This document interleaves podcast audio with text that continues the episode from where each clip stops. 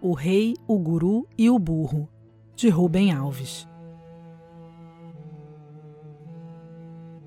Viveu há muitos e muitos anos num distante país um homem agraciado pelos deuses com dons extraordinários. Ele tinha o poder de, pelo simples uso da palavra, operar transformações mágicas nas pessoas que o procuravam. Aqueles que entravam em sua casa de cabeça baixa e tristes saíam com a cabeça erguida e sorridentes. A ele vinham pessoas de todos os lugares, trazendo os seus sofrimentos na esperança de ouvir, da boca do guru, conselhos sábios e práticos que lhes indicassem os rumos a seguir e as coisas a fazer, a fim de livrar-se dos seus sofrimentos. Desejo mais justo não existe, e é precisamente isso o que todos nós queremos. Queremos ficar curados, queremos arrancar o espinho da carne, queremos parar de sofrer. É isso que esperam todos aqueles que fazem peregrinações aos lugares sagrados onde virgens e santos aparecem de vez em quando. Pena é que apareçam tão raramente, em lugares tão distantes. Melhor seria que aparecessem no coração das pessoas, lugar do amor. Bastaria então um simples gemido e logo sairiam de sua invisibilidade, porque, sendo santos, eles estão sempre em todos os lugares, só que invisíveis aos nossos olhos, mas sensíveis ao coração.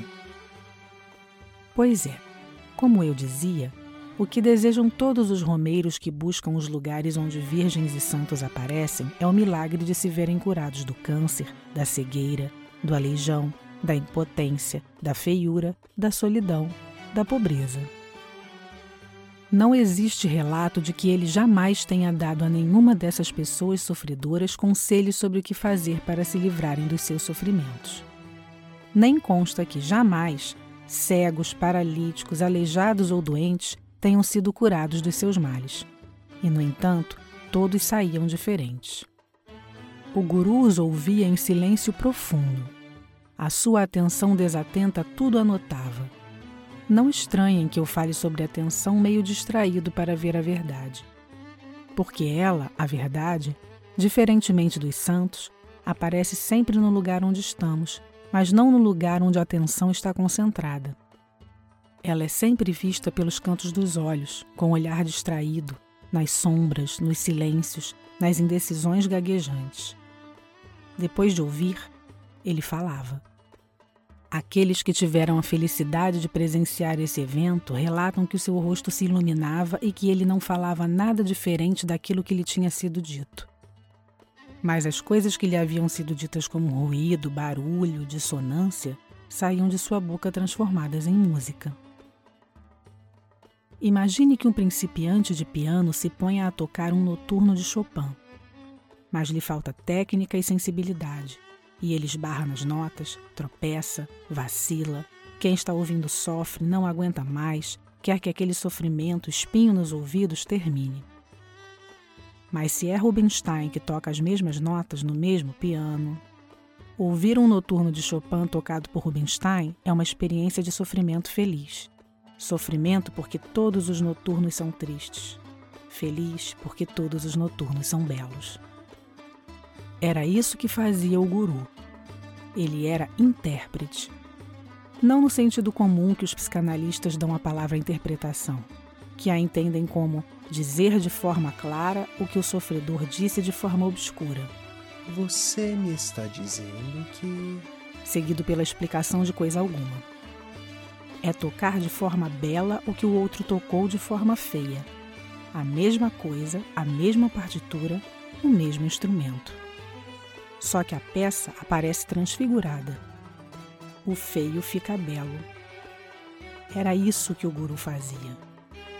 Os rostos transformados das pessoas que saíam de sua casa eram rostos de pessoas que, pela primeira vez na vida, tinham contemplado a beleza que morava no seu sofrimento. O guru era uma fonte de narciso onde a beleza das pessoas, escondida sob os acidentes da vida, aparecia de forma luminosa. E elas saíam transformadas. Não porque tivessem sido curadas do seu sofrimento, mas porque o seu sofrimento se transformara em beleza. Todas as pessoas que se veem belas ficam melhores. Correu então a fama de que o guru tinha o poder de transformar fezes em ouro. No sentido metafórico, é claro. Acontece que o rei daquele país era meio burro. Faltava-lhe o dom da poesia. Não fora aluno de Neruda. Entendia tudo de forma literal. Concluiu que o guru transformava cocô em ouro. E logo imaginou uma forma de locupletar os cofres do palácio sem provocar revoluções. Impostos, como é sabido, sempre provocam a raiva dos cidadãos. Em vez de cobrar impostos em dinheiro, ele cobraria impostos em merda. Eu ia escrever fezes, por achar que merda é uma palavra literariamente grosseira.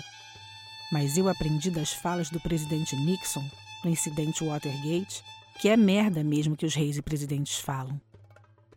Pagar o imposto de renda em substância fecal seria uma felicidade para todo o povo. Seria o mesmo que mandar o governo à merda. Mandou então seus soldados buscarem e trazerem o guru, que veio acompanhado de dois discípulos. Ou você me ensina as fórmulas mágicas para transformar merda em ouro, ou mando cortar sua cabeça. Acharam que o mestre estava perdido. Mas, para o meu espanto, o guru sorriu um sorriso discretamente safado ao se dirigir ao rei. Suas ordens são o meu prazer, majestade. Estou pronto para revelar as minhas fórmulas mágicas. Ato contínuo passou a descrever um longo processo. Os escribas tudo anotavam meticulosamente, que se iniciava na colheita de fezes em noite de lua cheia e terminava com palavras mágicas sobre as fezes curtidas numa infusão de urina de mulheres grávidas em tonéis de carvalho pelo espaço de sete semanas. Obedecido esse processo, as fezes magicamente se transformarão em ouro, afirmou o guru. O rei esfregou as mãos de felicidade. Estava rico para todo sempre. Só há uma coisa que deve ser evitada a qualquer preço, pois se ela acontecer, todo o processo mágico será abortado. O senhor não poderá, durante o ritual, sob hipótese alguma, pensar num burro. A imagem do burro põe tudo a perder. Relata-se que o rei passou o resto de sua vida coletando merda em noite de lua cheia e tentando não pensar num burro enquanto recitava as fórmulas mágicas. Mas quanto mais tentava, mais pensava. E a mágica transformação não acontecia, como o guru havia dito. Quanto ao guru, conta-se que até hoje ele não conseguiu parar de rir.